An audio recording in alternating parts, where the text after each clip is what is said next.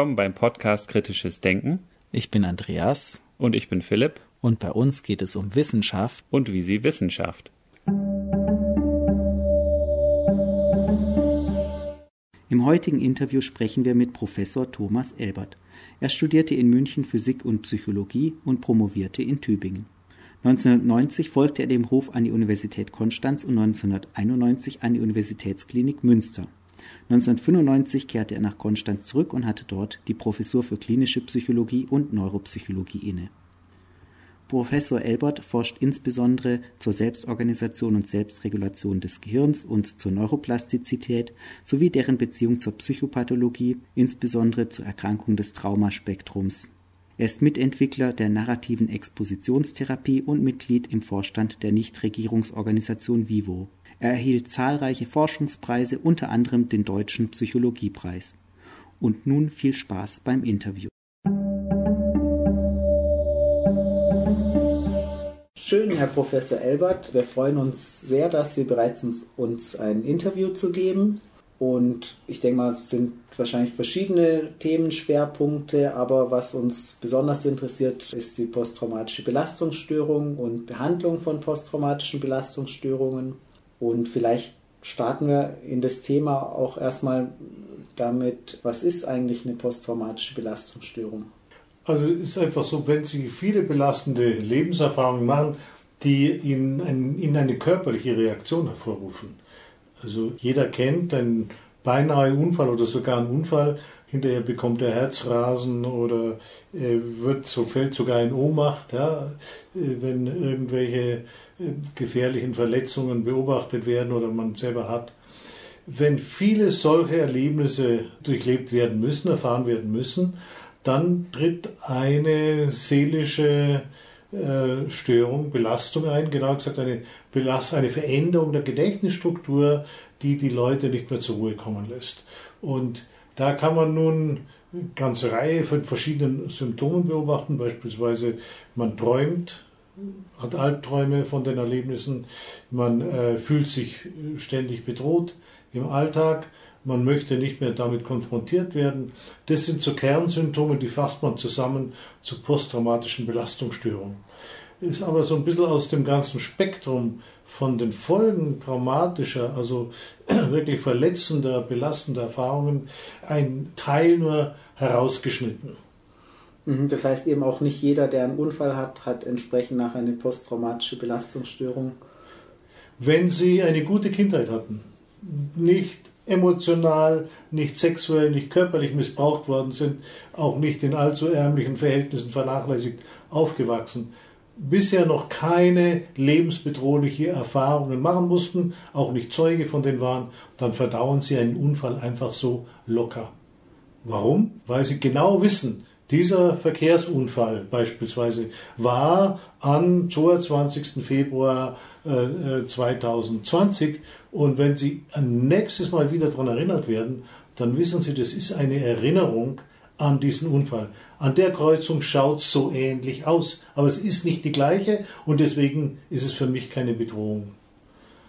Nach dem zehnten Verkehrsunfall schaut jede Kreuzung so aus, als ob es einen Unfall gäbe. Und sie sind sich nirgendwo mehr sicher, was den Verkehr anlangt.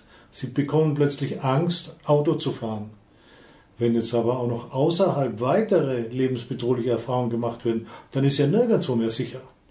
Wenn ich äh, aus dem Kriegsgebiet komme und auf der Flucht belastende Erfahrungen mache und dann in Deutschland wieder bedroht werde, dann sage ich, die Welt ist einfach unsicher. Auch wenn es gar nicht stimmt. Ja? Und dann äh, erinnert mich alles, was irgendwie nach Bedrohung ausschaut, dann erinnert mich der Feuerwehrmann, Feueruniform an schlimme Erfahrungen und dann fühle ich mich bedroht, ohne dass ich genau weiß, woher das kommt. Also um auf Ihre Frage zurückzukommen, eine schlimme Erfahrung ist völlig ohne massive Konsequenzen auf ihre psychische Gesundheit und Struktur. Viele machen jeden fertig. Also wenn man glaubt, wie ich natürlich, John, äh, John Wayne, der vertragt viel, muss natürlich auch dann seine Erfahrungen machen. Wenn Sie etwa zwei Dutzend verschiedene Erfahrungen gemacht haben, dann finden Sie zu 100 Prozent Personen, also alle, die dann massiv leiden, die dann nachts schreiend aufwachen, die dann oft in Situationen sich bedroht fühlen, wo es gar kein Bedrohungsszenario gibt, die das nicht mehr zuordnen können und die ähm, in diesem merkwürdigen Spannungsverhältnis leben zwischen, ich möchte eigentlich mal anderen Leuten darüber erzählen, aber es macht mir so viel Angst, dass ich das vermeide, das zu tun. Mhm. Genau, Blockbuilding-Effekt nennt man das. wir haben das Blockbuilding-Effekt genannt, ja, äh, wo wir das zum ersten Mal in großem Umfang äh, so beobachtet haben. Mhm. Das heißt, es kommt nur auf die Exposition an, wie viele traumatische Erfahrungen mache ich. Irgendwann hat jeder eine posttraumatische Belastungsstörung genau. Also wobei es natürlich entwicklungsbedingte Sensitivitäten mhm. gibt. Also ab welchem Alter haben Sie solche Erfahrungen gemacht? Die sind in der äh, Kindheit und Jugend besonders schädigend, weil Kinder auch generalisieren, verallgemeinern und dann natürlich auch das Mischen vielleicht mit dem Dinosaurier und dem Geist und dem äh, äh Voldemort. ja. Und dann das nicht mehr auseinanderkriegen. Aber sie können auch Personen, die gute Kindheiten haben, hatten, später im Leben einfach psychisch fertig machen. Eine Folter ist eigentlich nichts anderes wie die Kunst. Wie mache ich diese Leute psychisch kaputt?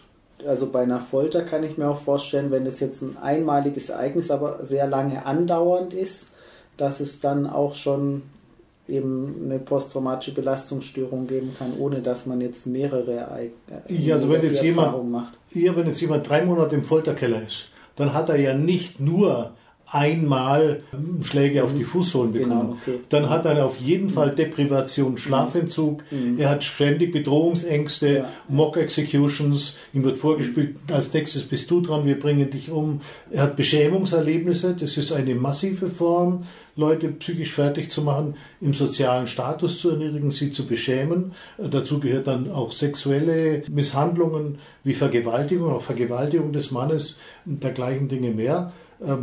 Ja, und dann natürlich äh, sind sie, wenn sie es zählen am Schluss, mhm. mit unzähligen ja, solcher ja. belastenden Erfahrungen. Mhm. Also ich habe ja vorher schon gesagt, es ist die körperliche Reaktion. Mhm. die Verteidigung des Menschen, auch des Säugers generell, hat zwei Varianten. Sie kommen in Kampf oder Flucht. Und Kampf- und Fluchtreaktion kennt jeder aus eigener Erfahrung, macht eine körperliche Reaktion. Die zweite Seite neben Kampf und Flucht ist die des Niedergangs der Systeme. Ich falle praktisch in Ohnmacht, komme erst in die Schreckstarre, falle dann in Ohnmacht. Wenn eine dieser beiden, also wenn irgendeine Reaktion aus dieser Verteidigungskaskade gezogen wird, dann brennt sich dieses Erlebnis ins Gedächtnis ein und verflechtet sich mit den vorhergehenden derartigen Erinnerungen, dass es zu einer Generalisierung eben auch der Angst und der Bedrohung und des Bedrohungsgefühls kommt. Macht es denn da einen Unterschied, ob das körperliche Traumata, also Verletzungen sind, oder emotionale in der Reaktion darauf? Erstaunlicherweise ist es äh, sozusagen, die körperliche Reaktion macht ja keinen Unterschied. Also wenn Sie sich sozusagen massiv bedroht fühlen, aber die Bedrohung gar nicht wirklich da ist, dann ist es unter Umständen schlimmer, als wie wenn ich äh, Sie mit einer Nadel steche und Sie ärgern sich zwar, aber es lässt sie letztlich kalt. Wenn Sie jetzt, wir wissen das zum Beispiel bei Kindern, schauen, was ist giftiger? Körperlicher Missbrauch, sexueller Missbrauch, emotionale Vernachlässigung. Da haben wir gesagt, na gut, das Schlimmste wird der sexuelle Missbrauch sein, äh, der körperliche Missbrauch. Also klar, also es geht nicht darum, um mal erwatschen, sondern es geht Hände auf die Herdplatte, so geschlagen, dass der Arm gebrochen wird. Mhm. Und dann der emotionale Missbrauch du taugst nichts. Warum bist du überhaupt auf der Welt? Ich habe mal nicht noch als zusätzlichen Familienmitglied, das nur isst und immer da sitzt und dumm ist, gebraucht. Diese ständige Heruntermachen, das zeigt sich hinterher als giftiger als wie die anderen beiden Faktoren. Wenn das zusammenkommt, dann haben sie Katastrophen. Mhm. Wenn Sie zehn solcher Punkte nehmen, dann äh, können Sie sagen, die, die null solche belastenden Erfahrungen der Kindheit haben, werden nicht zu Rauchern, werden nicht zu Drogenabhängigen, werden nicht zu Kriminellen. Wenn Sie vier solcher Punkte haben, dann haben Sie schon 50% Raucher und 30% Drogenabhängige da drin. Jetzt kann man natürlich sagen, gut, das ist korrelativ, ja, mhm. aber ich kann das im Tierexperiment dann zeigen, dass das eben kausal ist, dass wenn ich Kinder misshandle, sie in die psychische Funktionsuntüchtigkeit, in psychische Störungen, psychische Schwierigkeiten bringe. Wenn Sie das anschauen, im Zentrum von Psychiatrie hier, hat die Hälfte der Patienten quer durch alle Diagnosen massive solcher belastende Kindheitserfahrungen gemacht. Und wenn Sie jetzt, Sie fahren hier mit dem Bus auf die Reichenau, besuchen das Weltkulturerbe, das sage ich Ihnen, das ist vielleicht nicht wert, aber gut, Sie machen es trotzdem. Und der Bus verunglückt. Da sind 40 Leute drin, fünf verletzen sich, vielleicht gibt es sogar einen Toten. Dann werden die anderen 35, 30 davon sagen, wie geht es jetzt weiter? Ja, wo ist mein Gepäck, wo übernachte ich? Aber fünf sagen wieder Blut, wieder Hilflosigkeit, wieder Verzweiflung. Und die werden sozusagen dann psychisch krank. Die bekommen eine posttraumatische Belastungsstörung, die werden häufiger depressiv, die bekommen alle möglichen Formen von Angststörungen. Äh, und wie wir jetzt seit neuestem auch wissen, erstaunlicherweise haben wir sechsfach höheres Risiko, an einer Psychose zu erkranken. Also es ist die Summe der Lebenserfahrungen, die Leute kaputt macht, die Leute fertig macht. Haben Sie eine Idee, wie es kommt, dass eben der psychische Missbrauch schlimmere Folgen hat als die physische Gewalt bei Kindern? Also das, wir reden jetzt immer sozusagen massiv. Ja, ja, Wenn, ja. Äh, ja, weil äh, Menschen eben auch so gestrickt sind, dass sie auf Belohnungen reagieren. Sie erreichen viel mehr mit positiver Verstärkung und Belohnung bei einem Kind als wie mit Bestrafung. Wenn Sie jemand in der Schule voranbringen wollen, dann hilft die Belohnung und die positive Verstärkung und die Bestrafung macht genau das Gegenteil. Die schädigt nämlich die Psyche, die reduziert das äh, Arbeitsgedächtnis, einer der besten Prädiktoren für schulische Leistung. Also wenn ich da nicht sozusagen, wenn ich da das nicht pflege, diese Entwicklung des Kindes, dann habe ich sozusagen das Kind auf eine falsche Trajektorie gesetzt. Mhm. Und dann entwickelt sich das Gehirn auch anders. Wir können das makroskopisch in den Faserbahnen sehen, sowohl körperliche als auch eben emotionale Vernachlässigung und Misshandlung haben Folgen, dass diese Kinder mit einem anderen Gehirn mhm. dann in die Pubertät kommen. Wie, wie sieht das aus? Wie äußert sich das? Also rein hirnphysiologisch? Das ist komplex. Also da gibt es der Marty Teicher, der da die entscheidenden Arbeiten gemacht hat, der spricht von Type mal Timing. Also wann haben Sie welche belastende Erfahrung in welchem Alter gemacht? Und wenn Sie äh, vor neun, zehn Jahren solche Erfahrungen machen, vor allem so besonders im Alter von drei bis fünf, dann ist der Hippocampus besonders sensitiv für solche Erfahrungen. Personen, die in dem Zeitraum immer wieder traumatische Erfahrungen machen, äh, also zum Beispiel sexuell missbraucht werden oder körperlich missbraucht werden, die bekommen dann einen kleineren Hippocampus. Der entwickelt sich nicht so sehr und der Hippocampus ist gerade Teil der Maschinerie, die uns Ort und Zeit vorgibt. Also wann ist wo was passiert. Aber wenn Sie eine Bedrohung eingrenzen wollen, dann müssen Sie genau das wissen. Der Unfall ist an dieser Kreuzung vor zwei Jahren passiert und ich muss mich heute nicht drum scheren. Da muss der Hippocampus aktiv werden.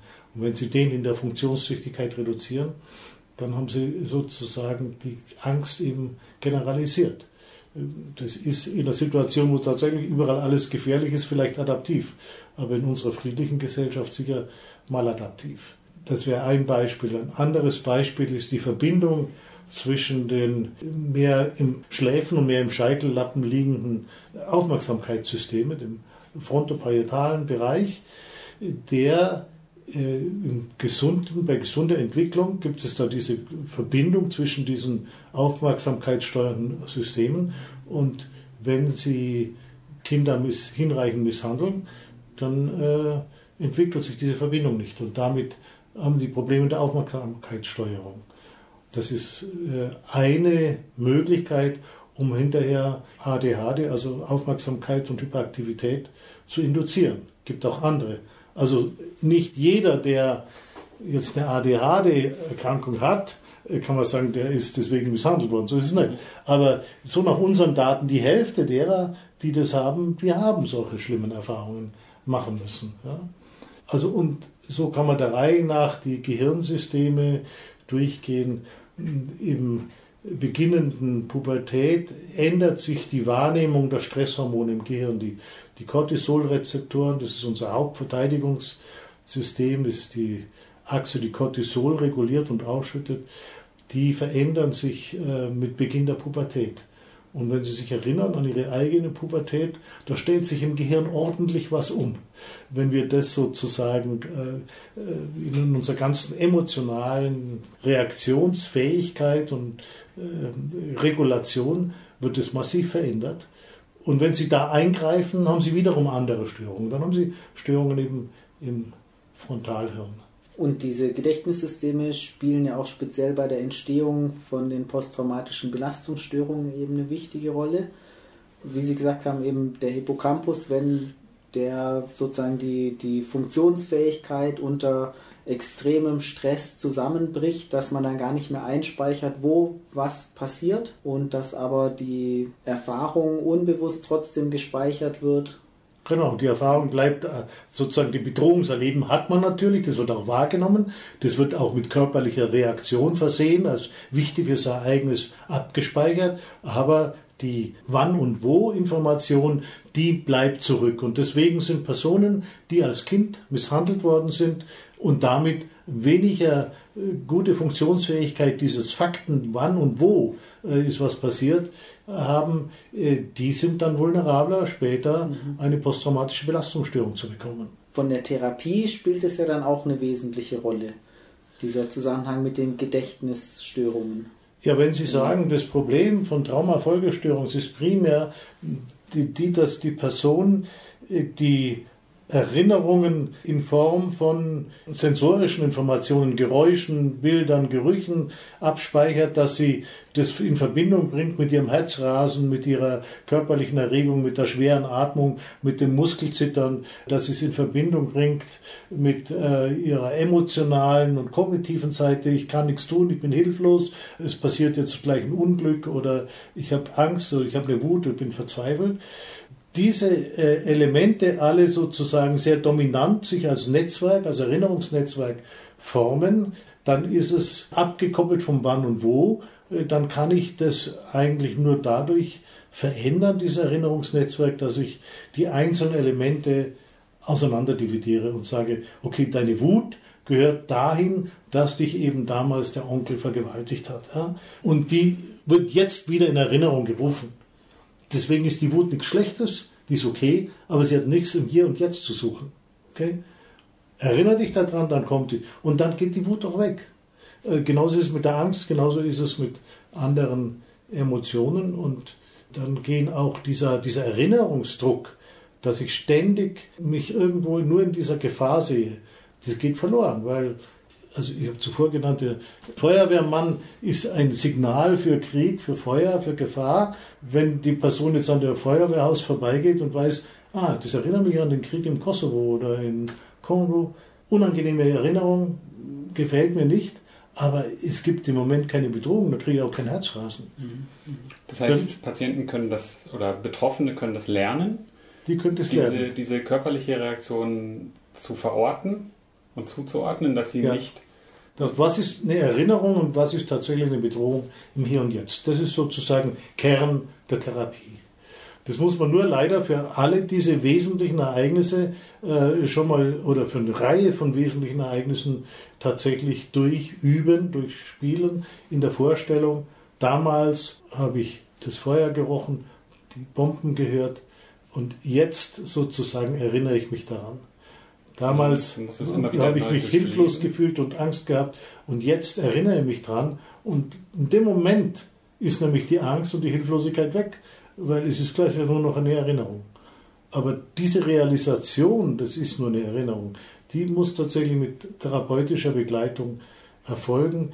Man kann sich da am Anfang nicht selber an den Haaren aus dem Sumpf ziehen, sozusagen, weil es macht einem ja Angst. Und in dem Moment macht man nicht diesen ganzen Denkprozess, was ist jetzt Erinnerung, was ist im Hier und Jetzt. Das geht man nicht, weil es zunehmend einem in die Angst äh, treibt.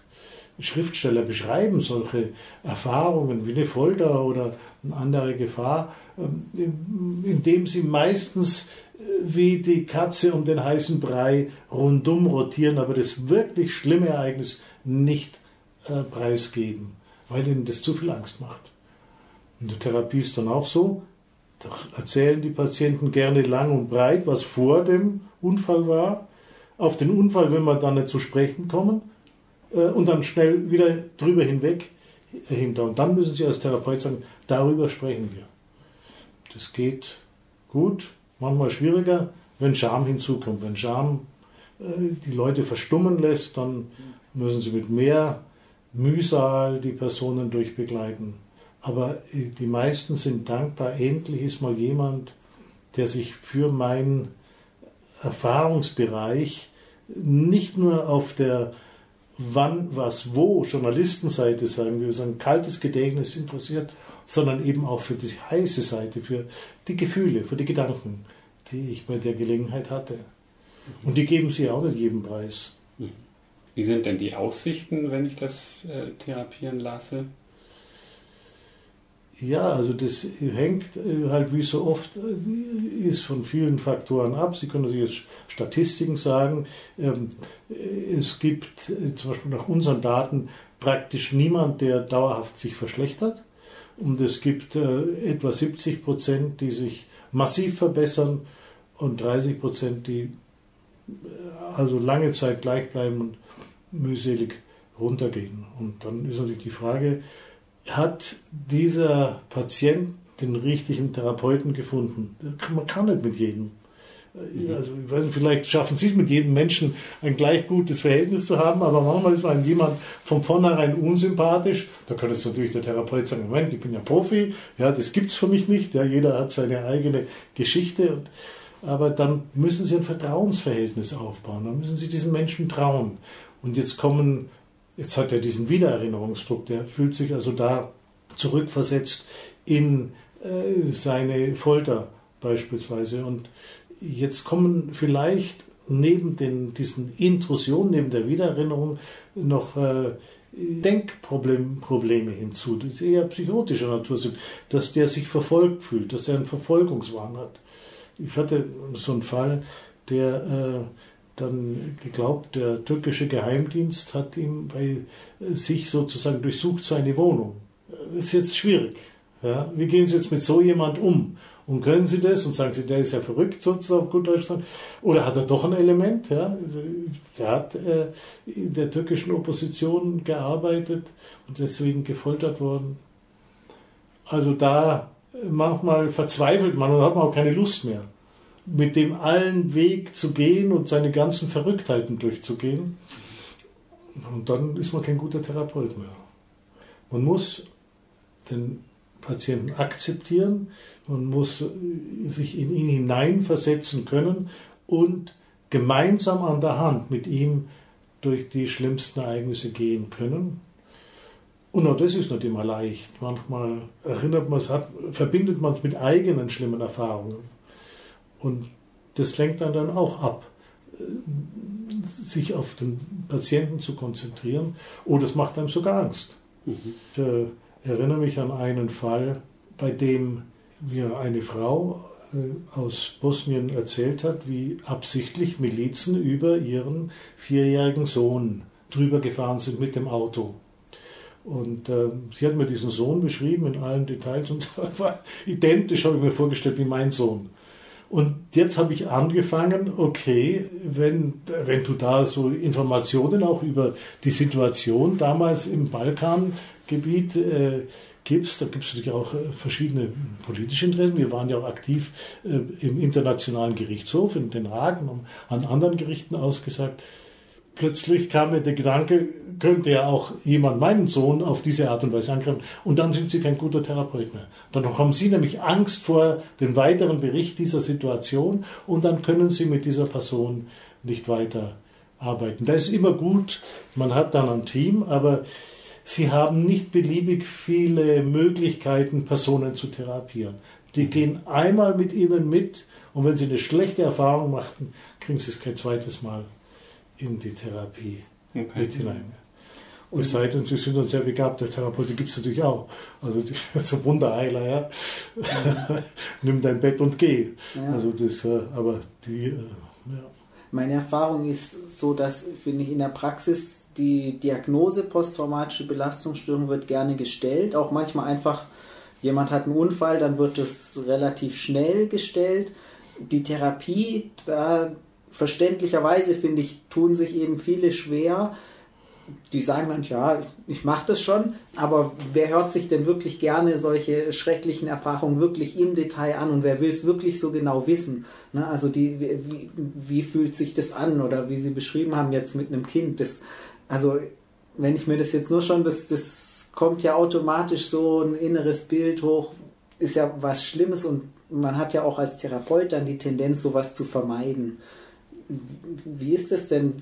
Man weiß eben diese expositionsbasierten Verfahren, wo man dann wirklich über das Trauma spricht oder daran arbeitet, die funktionieren, die helfen wirklich, aber machen das die Therapeuten dann auch?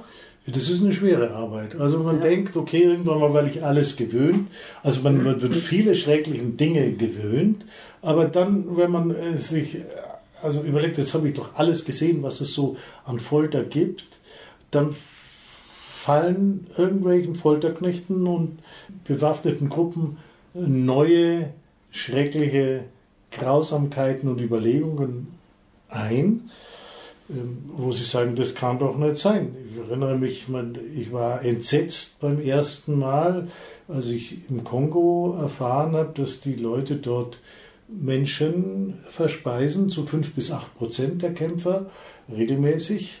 Am Anfang, natürlich nach dem Entsetzten, weißt, die, weicht die Angst und man möchte ähm, mehr erfahren darüber.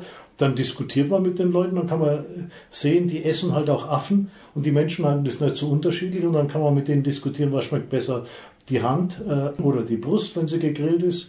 Und ich habe dann auch Witze gemacht über, wie ist es mit weißer Haut. dann habe ich gesagt, die schmeckt nach Kampfhubschrauber. Äh, die wollen wir nicht. Ja. Da gibt es nur Ärger, wenn wir weiße essen, so ungefähr. Ja, wo man dann sagt, das ist doch eine absurde Welt. Also, dass das im 20. Jahrhundert oder 21. Jahrhundert noch möglich ist, ist doch undenkbar. Und da habe ich mir gedacht, also viel schlimmer und Folter noch hinzu kann es eigentlich nicht gehen. Dann haben sie dort diese Massenvergewaltigungen, Gangrapes, wo man auch studieren kann, was treibt die Leute an. Ja, und das kann man das alles irgendwo erklären. Aber es lässt einem dann nicht wirklich kalt. Man denkt viel darüber nach und deswegen kann man das auch nur in einem bestimmten Umfang, je nach Szenario machen. Also ich glaube, es ist nicht so schwierig mit Kindheitserfahrungen zu arbeiten. Es ist auch nicht so schwierig, mit den Zivilunfällen, auch mit Naturkatastrophen zu arbeiten. Aber es ist extrem schwierig, mit Folterüberlebenden zu arbeiten und mit Leuten, die eben Krieg durch üble bewaffnete Gruppen, die ich weiß nicht, wie viele schreckliche Dinge ich Ihnen erzählen soll. Aber man, also, das sind Aber, Dinge, die möchte man sich gar nicht vorstellen, was es alles so gibt. Ja, was Sie sich sozusagen vorstellen können, ja, dass Sie, dass Sie äh, was macht es mit einem als Therapeut, wenn, wenn man so in diese menschlichen Abgründe schaut mit der Zeit? Ja, nun, also sozusagen, Sie fragen ja jetzt primär einen Wissenschaftler, der interessiert sich natürlich immer, was treibt Menschen an. Ja. Also was treibt Menschen an zum Gangrape? Und was treibt sie, sie so zu verletzen, dass sie hinter eine Fistula haben, also äh, sozusagen verletzt werden im Intimbereich? Wenn Sie das näher untersuchen, dann ist halt die Situation so, stellen Sie sich vor, äh, Sie sind eine Truppe von fünf jungen Männern und da ist eine Frau, die wird jetzt vergewaltigt und Sie sind der Nummer vier. Die Frau liegt schon am Boden und blutet und Sie kriegen keinen mehr hoch. Dann lachen Sie die anderen aus dann müssen sie irgendwas machen, irgendwas tun, äh, um ihre Männlichkeit doch noch zu zeigen. Und da setzen sie dann halt noch eins drauf auf die ganze Geschichte. Ja? Also das sind dann Situationen, die man schon nachvollziehen kann, so grausam und schrecklich sie sind. Wo man dann auch sagt, ja gut, äh, Leute, die in so eine Lage gebracht werden, die können einem eigentlich auch leid tun. Ja? Und dann schaut man sich die Lebenserfahrungen an, da wurde er mit zehn Jahren aus der Schule entführt gemeinsam und so stark depriviert, bis er bereit war, andere Leute zu verletzen und dann letztlich umzubringen. Und dann haben sie den mit äh, 20 so einer Truppe äh, junger Männer, die da gegenseitig beweisen oder 18-Jährige gegenseitig beweisen wollen, was sie für tolle Hechte sind. Und dann stellen sie fest, es geht bei diesen Gangrapes gar nicht um den Sex. Die Vergewaltigung gibt es natürlich auch. Und die Leute sagen, jetzt bin ich doch schon drei Wochen ohne, ohne Frau, was soll ich denn machen? Ja, dann sage ich, ja gut, gibt es auch andere Möglichkeiten. Aber ähm, äh, ja, da, da, fragen Sie mal nach, was treibt die Leute an? Was treibt die Leute an im, in kriegerischen Auseinandersetzungen? Und das ist eigentlich dann natürlich sehr interessant. Und das ist auch ein Privileg, wenn Sie diese Seite des menschlichen Verhaltens untersuchen können und dürfen und die Möglichkeit haben. Also ich habe das immer auch als äh, Privileg empfunden, hier Einsichten in menschliche Erfahrungsbereiche zu bekommen, die uns im normalen Leben versagt bleiben. Gibt es auch so eine Freude an der Gewalt oder an der Aggression? Ja, also das haben wir auch festgestellt, äh, dass es diese Freude äh, am kriegerischen Auseinandersetzungen gibt. Das ist ja nicht neu. Also seit es Menschen gibt, immer wieder beschrieben. Man hat es nur in der Wissenschaft interessanterweise nicht aufgegriffen. Also Einstein hat an Freud geschrieben, wie kann es denn anders sein, dass in dem Manne eine latente Lust zu Auseinandersetzung, zu Gewalt, zu Aggression da ist, die hervorgerufen werden kann. Und Freud hat dann das, glaube ich, nicht gut beantwortet mit seinem Todestrieb. Er hätte besser sagen müssen, es gibt einen Jagdtrieb. Es gibt die, das Interesse des Menschen, Männer wie Frauen, nur Männer doch wahrscheinlich auf andere Art und Weise, an Jagd, an Auseinandersetzung, an Kompetition. Und ich weiß nicht, ob sie Fortnite spielen oder äh, World of Warcraft oder was machen sie computermäßig denn? Keine Computerspiele. Nein. Keine Computerspiele. Äh, gut, dann gehen Sie mal in eine Klasse von 14- oder 15-Jährigen und mein Sohn, der ist jetzt 16, aber als er 14 war, in der Klasse von den 15 Buben haben 14 Fortnite gespielt mhm und ein Mädel ab und zu. Ja gut. Was treibt diese Burschen an, das zu tun? Das ist ein soziales Spiel. Gemeinsam kämpfen, gemeinsam schlagen, ist unheimlich toll. Haben Sie wenigstens Western angeschaut? James Bond? Sporadisch. Sporadisch. Oh, James ja. Bond. Der ist so ein Jäger. Ja, ich meine, das ist doch der Punkt. Mhm. Das ist, gut, die Sexseite ist eines, aber die, die Jägerseite ist doch eigentlich das Spannendere an der ganzen Geschichte haben sie, wie, wie gibt es den, den Django Unchained, Tarantino, der nur Blut und Blut und Blut zeigt, sozusagen. Ich kann es Ihnen auch nicht empfehlen, äh, aber das offensichtlich, wie Goethe sagte, Blut ist ein besonderer Saft. Offensichtlich kann man damit Leute faszinieren in einer bestimmten Form. Man kann ihnen nicht nur Angst machen, denn sonst würden sie es nicht anschauen, wenn es nur um Angst ging, sondern da muss auch die Faszination da sein. Und äh, wir glauben, dass dem Menschen mitgegeben wurde im Laufe seiner Entwicklung. Für diese übergroßen Gehirne braucht er mehr Proteine, braucht er tierisches Eiweiß. Da konnte er früher Maden essen, aber viel war eben auch Jagd. Ja? Jagd, was weiß ich, am Anfang auf die Schildkröte, je nachdem, wo er gelebt hat, aber auf den Hasen mit Pfeil und Bogen. Da ist es dann so, da muss die Jagd Spaß machen. Die Belohnung kann nicht erst das gekochte Essen sein. Es muss ihnen der Weg dorthin auch Spaß machen. Und die guten Köche sind nicht die, die hinterher sich von dem Essen erfreuen, sondern die am Kochprozess schon Interesse haben. Und die guten Jäger sind nicht die, die hinterher froh und happy sind, wenn sie die Gams erlegt haben, sondern die am Jagen schon Spaß haben habe ich mich mit Jägern unterhalten. Habe mir Jäger gesagt, nimm dich mit.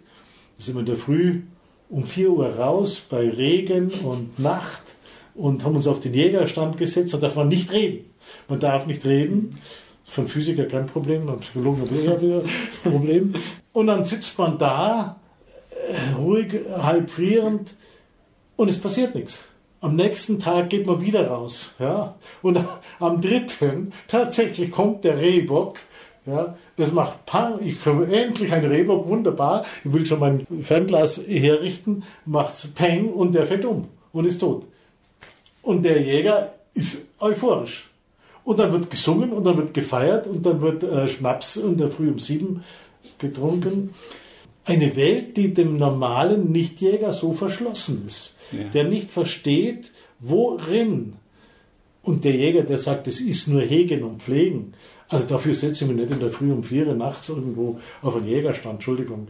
Da muss die Jagd Spaß machen. Ja? Und der Mensch hat es in sich als sozusagen angelegte Freude, die man haben kann. Wenn die Jagd auf den Rehbock keinen Spaß macht, weil man äh, denkt, okay, Wildtier will ich jetzt äh, nichts tun, dann macht dem anderen in der Fotosafari das Spaß, die Fotos zu schießen. Dann legt er halt auf diese Art und Weise seine Viecher. Und wenn das auch keinen Spaß macht, dann jagt man halt am Ball hinterher.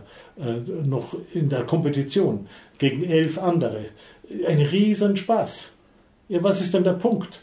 Okay, wenn ich jetzt bei Bayern München bin, kann man sagen, dann will er seine Lamborghinis fahren. Aber äh, warum, wenn Sie hier auf das Dorf gehen, finden Sie am Samstagnachmittag 22 erwachsene Männer, ohne dass eine Frau dabei steht und am, am äh, Waldrand äh, klatscht, äh, die dem Ball hinterherjagen. Ja?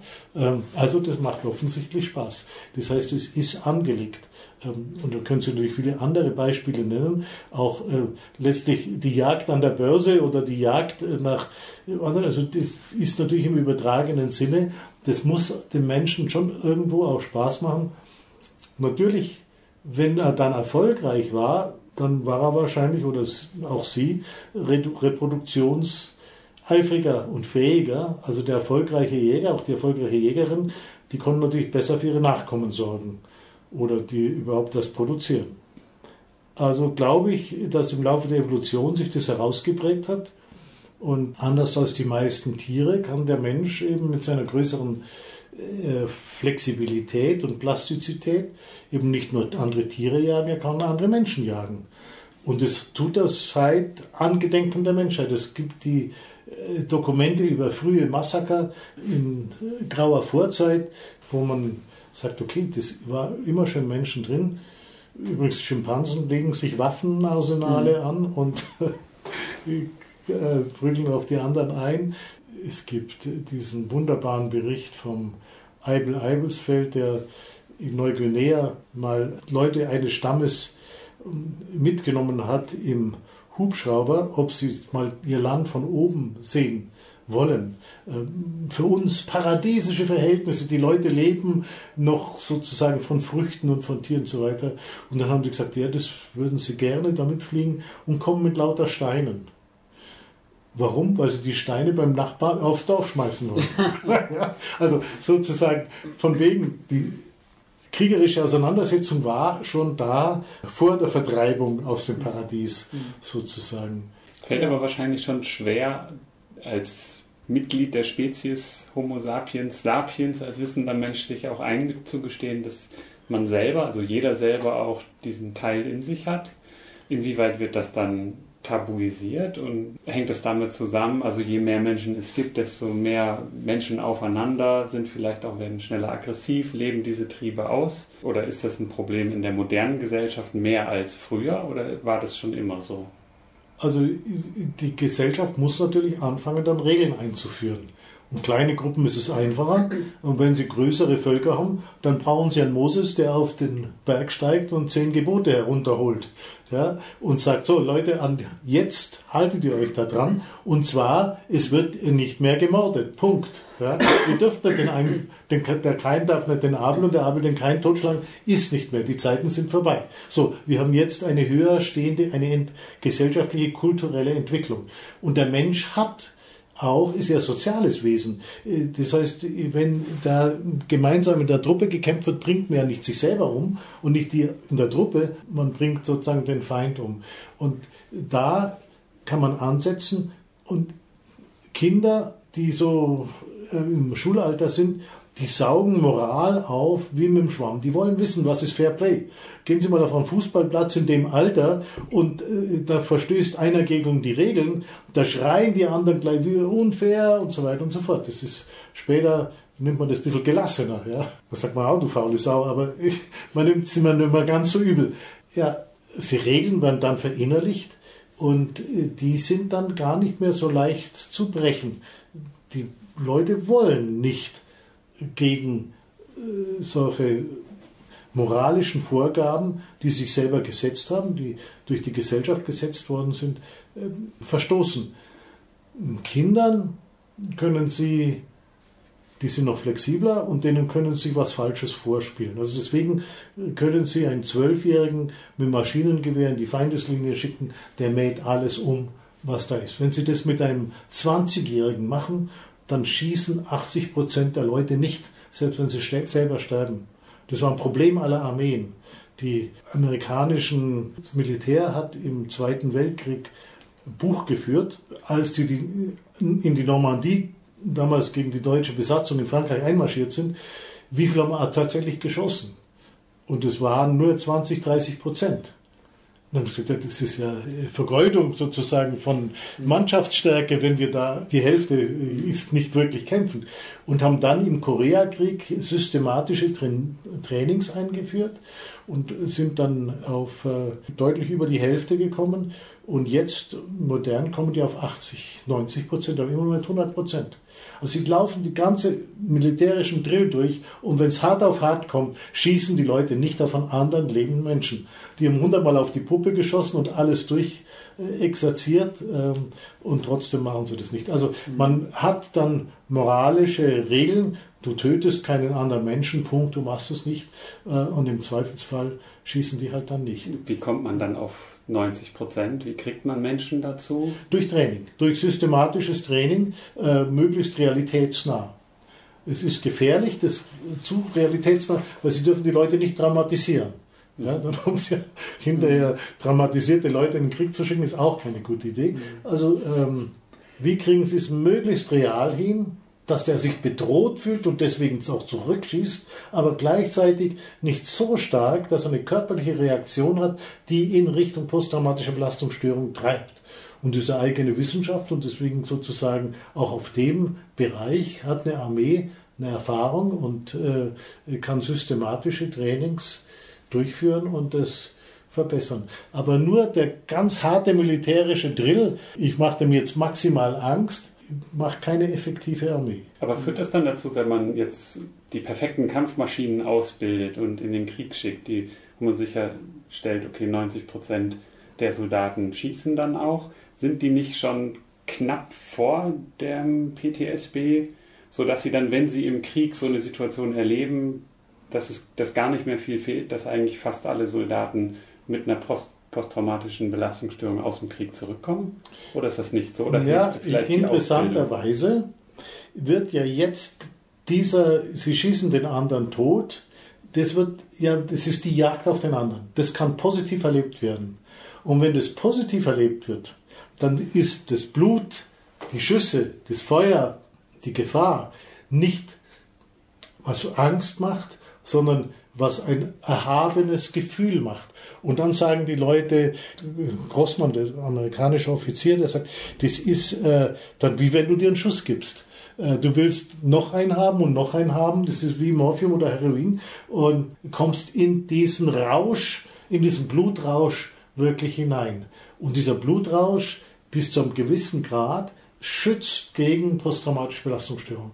Und das zeigen auch unsere Daten. Wir haben äh, Burundi bei äh, Soldaten und in Kongo und in Uganda in drei, und in Kolumbien drei verschiedenen Gruppen gemessen. Äh, Im mittleren Bereich, also die, die in diesen Blutrausch kommen, die sozusagen fasziniert sind von dem Kampf, dem Jagen auf andere Menschen, die werden nicht so leicht traumatisiert. Es gibt dann irgendwo mal ist bei jedem Schluss, ja, auch was immer für Erfahrung hat. Aber ich habe mit Leuten gesprochen, die haben gesagt, wie ist es im Kampf? Äh, auch mit Mitgliedern in Gangs. Sie sagen, wenn ich rausgehe in die Straße, im Straßenkampf mein Messer ziehe, mit den anderen Kumpels, in dem Moment vergesse ich, dass ich verletzt werden könnte, dass ich sterbe. Da bin ich in diesem Hochgefühl sozusagen. Wir, die starke Truppe, machen die anderen fertig drin und es ist klasse. Und deswegen sind die Hooligans in diesem Hochgefühl drin. Warum prügeln sich die denn? Warum gehen die gemeinsam auf ein Feld? Die haben auch Regeln. Man darf nicht auf einen Boden liegenden treten. Man darf ihnen nicht die Augen ausstechen. Also bestimmte Dinge. Aber was ist der Punkt? Sich da zu prügeln. Ja, also das heißt, das muss an der Stelle auch ein Hochgefühl in einem hervorrufen können. Und dann ist diese, das Erleben nichts, was äh, einen im Sinne der posttraumatischen Belastungsstörung seelisch belastet. Martial Arts waren Sie noch nie bei einer Vorstellung. Ja, Sie haben eine zu gute Sozialisation hinter sich. Wobei meine Neffen, die haben, die haben auch so verschiedene Kampfsporttechniken mit Waffen und so. Ich finde, es sieht auch, es sieht auch gut ja. aus, ja. Wobei ich auch immer gedacht habe, an sich, durch die Schusswaffen wird diese Hemmung, die man hat, jetzt einen anderen Menschen anzugreifen, auch eher etwas herabgesetzt, weil da eine größere Distanz dazwischen ist. Ja, definitiv, definitiv. Also je näher äh, man äh, sozusagen dem Feind ist, desto größer ist diese Hemmung. Das ist klar. Also wenn ich nur als Bomberpilot äh, da auf den Knopf drücke und mir gar nicht vorstelle, was da unten passiert, dann ist es natürlich an der Stelle nicht irgendwo äh, hemmend. Mhm. Deshalb auch mit diesen Drohnen und ähnlichem wird ja die Hemmung. Ja, die Drohnen, das glaube ich, ist wirklich ein Jagdspaß. Also mit den Drohnen bin ich Jäger und gehe, also ich steuere ja die Drohnen und äh, setze die ein und überlege mir, wenn die Drohnen so intelligent wären, dass ich sie in Chicago losschicke und dann finden sie in Pakistan den Osama Bin Laden, so ist es ja nicht. Ich muss wirklich äh, das als Werkzeug, als Waffe benutzen. Das ist wie im Computerspiel, mhm. äh, nichts anderes. Und ja, im Computerspiel weiß ich natürlich, dass auf der anderen Seite niemand stirbt oder zu Schaden kommt. Ja, dass es nur ein Spiel ist. Und wenn ich dieses äh, Drohneneinsatz ebenfalls so als Spiel begreife und mir das nicht klar mache, dass auf der anderen Seite Leute sterben, oder? Was halt der andere Trick jeder kriegsführenden Partei ist, auf der anderen Seite sterben ja gar keine Leute, sterben ja Kakerlaken.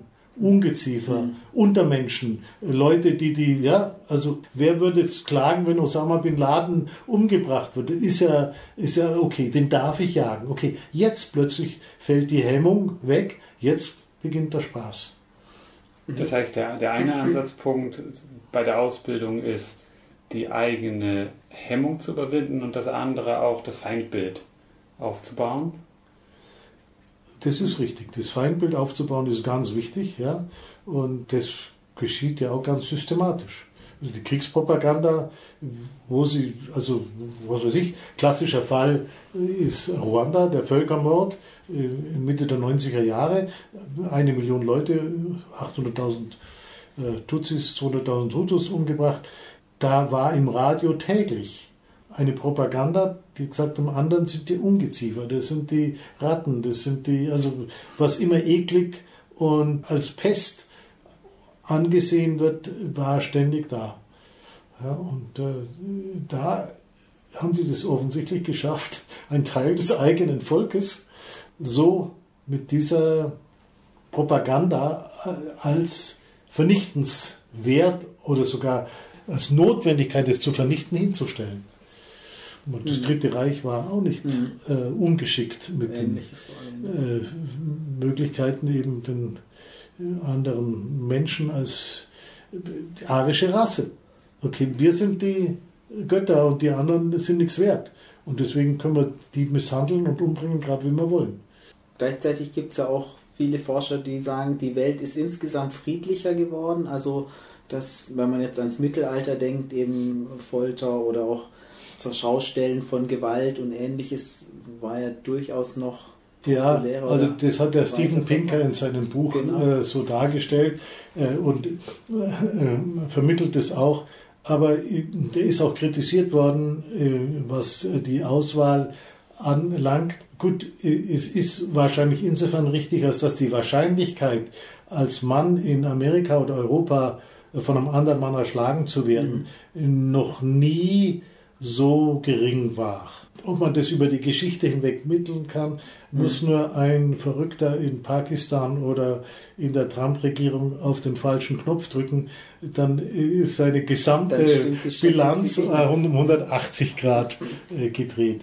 Und die Frage ist auch, äh, wie ich das dann im Einzelnen zähle ist sozusagen problematisch. Aber ich glaube, ja, es gibt eine kulturelle Entwicklung, die Moral, die sich verändert, auch jetzt aktuell, die sich verändert. Es gibt die Wächter, die Moral, die leider momentan äh, sich ausgeklinkt haben aus dem gesellschaftlichen Prozess. Die Kirchen erfüllen ihre Rolle nicht mehr. Die Religion kommt mit der Geschwindigkeit, wie sich Moral verändert, nicht mehr mit. Also was ist erlaubt äh, im sexuellen Bereich beispielsweise, kann man die Kirchen leider so nicht mehr gebrauchen.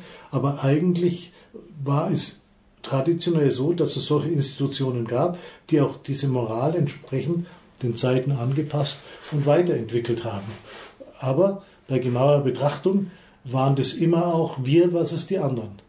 Also ist die Gläubigen versus die Ungläubigen. Die Ungläubigen kannst du umbringen. Die musst du sogar eigentlich vernichten, weil die sind des Teufels. Also diese, diese Grundprinzipien, die kriegt man wahrscheinlich ja auch aus dem Menschen nicht raus. Dieses, die Belange der anderen weniger wichtig zu sehen als die der eigenen. Und wo man jetzt die Grenze der In-Group zieht, das kann man ja irgendwie auch um sich herum als Einzelperson ziehen. Ja, das, ja. Ist, das ist klar. Ja. Und jetzt aber, wenn Sie sagen, Wächter der Moral und die Moral verändert sich, wer, wer kann denn das heute übernehmen und wie müsste das denn, oder kann man da was drüber sagen, auch aus der psychologischen Forschung, wie sowas funktionieren kann? Wie man Moral in der Gesellschaft verankern kann und wieder irgendwie anwendbarer machen kann oder auf die heutigen Verhältnisse anpassen kann, wenn die Kirchen da nicht mehr nachkommen. Die haben ja auch ihr traditionelles System, dem sie vielleicht nachhängen.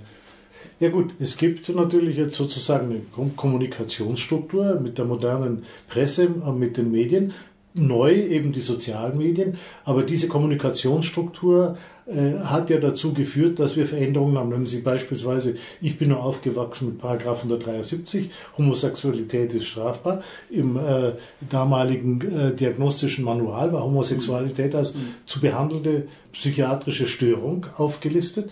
Das hat sich durch die Kommunikation in der Gesellschaft Schritt für Schritt verändert die Leute, die davon betroffen waren, die haben sich immer auch mehr getraut, darüber zu sprechen. Die Kirchen haben diesen Prozess nicht befördert, sie haben ihn bis heute behindert. Mhm. Und jetzt sind wir Gott sei Dank so weit, dass das eigentlich in unserer Gesellschaft akzeptiert ist. Männer können Männer heiraten, wie äh, anderweitig aus. Ist eine Veränderung der Werte, die wir haben, ausgehend von den eigentlich Menschenrechten, die wir alle zumindest für unsere Gesellschaft akzeptiert haben. Aber es gibt ja andere Gesellschaften, ich arbeite ja viel in Afrika, da ist Homosexualität ein äh, Verbrechen, das mit Todesstrafe bedroht wird. Äh, ähm, also ganz massiv, das kann man sich gar nicht vorstellen in äh, unserer Zeit. Ja, wer verändert sozusagen das? Und da brauchen Sie, glaube ich, schon eine starke Kommunikationsstruktur. Die Presse spielt da eine wichtige Rolle, die äh, sozialen Medien spielen eine Rolle um das aufrechtzuerhalten. Wer ist der Wächter der Moral, was man darf oder nicht? Momentan schon, glaube ich, die, die Medien, die Presse, die Podcasts. ja, auch ja, die Information, das darf ich, das ist eine Schweinerei, das darf ja, ich nicht. Also es ist ja ein gesellschaftlicher Diskurs, der natürlich auch viel über Medien stattfindet, ja. was sich aber auch ausdifferenziert. Und schwierig aber eben dieses Thema, ich hatte vorher auch so eben, manches ist ja in Menschen angelegt und wie geht man mit dem um? Also auch zum Beispiel diese Kampf-Fluchtreaktion, mhm. was wir vorher hatten bei der posttraumatischen Belastungsstörung, ist ja auch was, was angelegt ist, was ja aber in unseren Gesellschaften gar nicht mehr adaptiv ist. Wenn ich in manchen, in vielen Situationen, wenn ich vor der Mathearbeit sitze, dann nützt es gar nichts, wenn ich jetzt anfange, irgendwie mein Kreislauf ist aktiv und ähnliches. Ja, also eine gewisse Aktivität ist nicht schlecht. Wenn Sie einschlafen, wäre schlecht, aber äh, da haben Sie vollkommen recht. Also das äh, ist dann nicht mehr adaptiv. Und dass wir das trotzdem in vielen Fällen noch auch während der Arbeit oder während dem Autofahren bekommen, ist natürlich völlig absurd. Also warum sollen wir uns auf höheren Stoffwechsel vorbereiten, ja, wenn ich mit dem Gas und nicht nur mit meinen Muskeln hinterherjage oder aus der Situation äh, davonfahre? Ja, das ist, äh, das ist dann natürlich in der Tat eine Biologie, die wir haben und die man aber respektieren muss. Also mhm, zu glauben, so äh, zu glauben, ich kann Biologie vernachlässigen, ist einer der Probleme unserer Gesellschaft aus meiner Sicht. Also die vergisst, dass wir Anlagen haben, die uns bestimmte Verhaltensweisen aufoktroyieren oder sie zumindest wahrscheinlicher machen. Drehen wir uns oft bei diesem Thema auch dann um die Frage, wenn man fragt, was kann man dagegen tun? Hilft da Bildung? Hilft es den Menschen irgendwie von Anfang an zumindest die Denkwerkzeuge zu geben, dass sie über sich selber auch kritischer reflektieren können im Sinne von, dass ich erkenne, wenn ich in einer Stresssituation bin, dass ich einen Reflex habe, zu flüchten oder zu kämpfen, dass man quasi das eigene Verhalten, die eigene Psychologie auch versteht. Ist das was, was grundsätzlich. Also ich glaube schon, dass Bildung sehr wichtig ist also, und dass, äh, äh, genauer gesagt, es ist die Bildung der Frau, die dann Mutter wird, die äh, entscheidend die Kinder wiederum prägt und ihre Intelligenz da an dem Punkt weitergibt. Also deswegen ist ja unsere Ansatz zu sagen, wie helfe ich Ländern, die momentan nicht aus der Verzweiflung, dem Schlamm und der Armut rauskommen, nicht indem ich denen Kloschüsseln hinstelle, wo es vorher ein Plumpsklo gab, sondern indem ich die Bildung der Frau vorantreibe. Das dauert, das bringt keinen direkten ökonomischen Profit, aber es ist der einzige Weg, da weiterzukommen und auch dann äh, die Familiengröße so zu haben, dass die Frau sich und natürlich auch letztlich hoffentlich der Mann äh, in ausreichendem Umfang um die Kinder kümmern können. Ja, also die Bildung beginnt sozusagen da schon in der Elterngeneration. Und dann, ja, wenn ich Situationen analysieren kann, reflektieren, ich muss nicht alles, was biologisch vorbereitet ist, ausleben, also ich glaube, es gibt viele Dinge, die uns Spaß machen, über denen wir uns gar nicht so bewusst sind. Also Feuer zum Beispiel. Ich glaube, dass der Mensch, dem das Feuer interessiert hat, bessere Überlebenschancen hatte. Das Feuer machen macht nicht allen Menschen Spaß, aber es, es steckt so ein bisschen drin. Und sagen Sie mir nicht, die Leute würden 10.000 teure Kachelöfen und Feuer mit Sichtfenster in ihre Wohnung basteln, mhm. wenn es das nicht gäbe. Es macht so rational keinen Sinn. Das steckt in uns drin. Das heißt aber nicht, jeder muss jetzt unbedingt eine offene Feuerstelle in der Wohnung haben, um glücklich zu werden. Ja, also es gibt so subtile andere Bereiche. Ich glaube, wir sind koevoluiert mit dem Hund. Ja, und äh, wie Loriot sagt, Leben ohne Hund ist möglich, aber es ist sinnlos. Also äh, das sind so Dinge, da kann, habe ich eine Variationsbreite. Bei der Frage Sex ist nicht verhandelbar. Wenn Sie Sexualität unterdrücken, kommt es an einer anderen Stelle wieder raus. Sie müssen den Leuten diese Möglichkeit geben. Da ist die Biologie zu stark. Und wer glaubt, wie die katholische Kirche über das Zölibat das regeln zu können, der vergisst die Biologie dahinter. Und an der Folge hat er dann die Pädophilie sozusagen und das ganze Unglück dieser unzähligen Kinder. Und haben diese Leute eine Bildung? Der Papst, die ganze Truppe in Rom, natürlich. Hochgebildete Leute. Sind intelligent? Natürlich. Und trotzdem, sozusagen, sehen die die Zusammenhänge nicht. Also was ist denn los? Sehen die nicht, dass wenn sie diese Biologie unterdrücken, dann nehmen sie das in Kauf. Das dann sind sie böse Menschen für mich. Sind sie böse. Ja? Also das ist hinterhältig mit dieser Bildung, mit dieser Einsicht das in Kauf zu nehmen und zu sagen, das mache ich aber trotzdem, weil ich mein System aufrechterhalten will.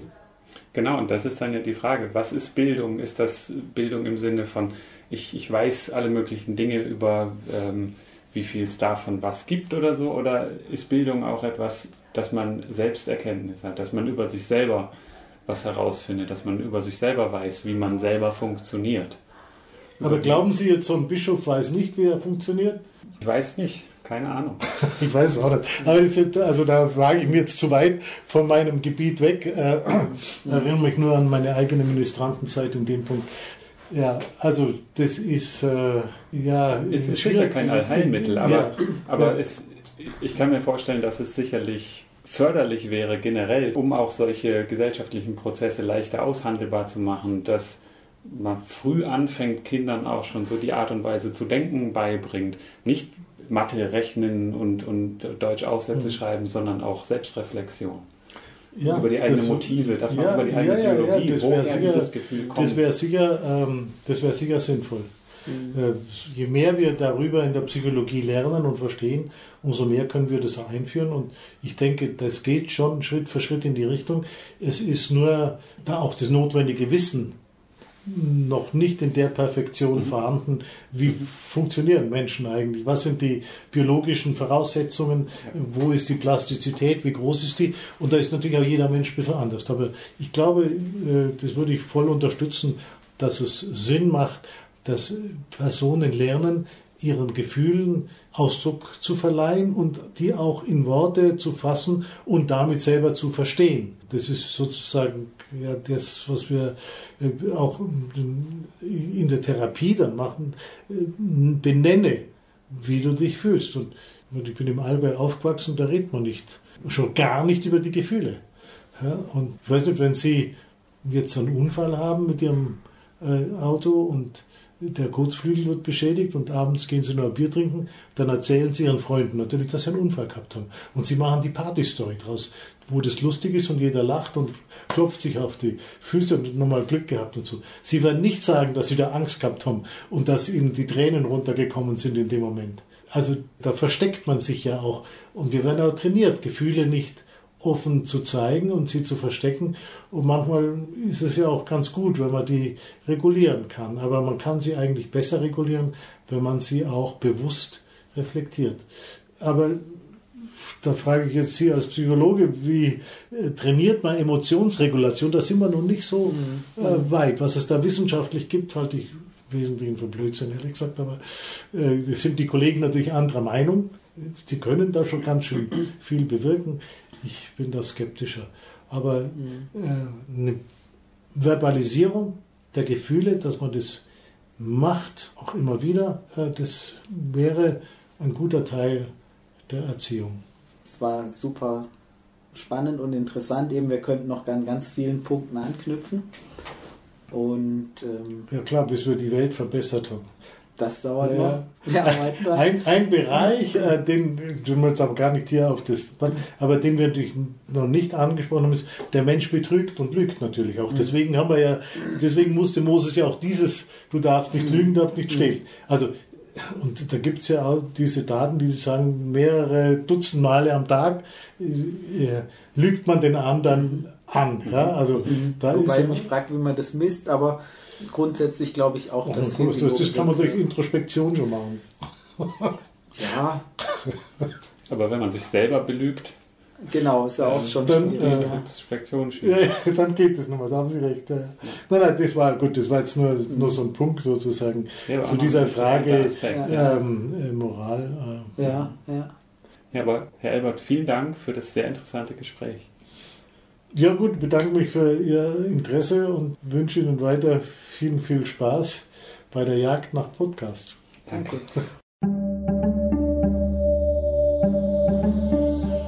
Vielen Dank fürs Zuhören. Wenn euch die Episode gefallen hat, dann empfehlt uns gerne weiter und gebt uns eine 5-Sterne-Bewertung auf dem Podcast-Portal eurer Wahl. Folgt uns auf Twitter, liked uns auf Facebook. Wir freuen uns über Kommentare und Feedback von euch. Und Möglichkeiten, den Podcast zu unterstützen, findet ihr auf der Website.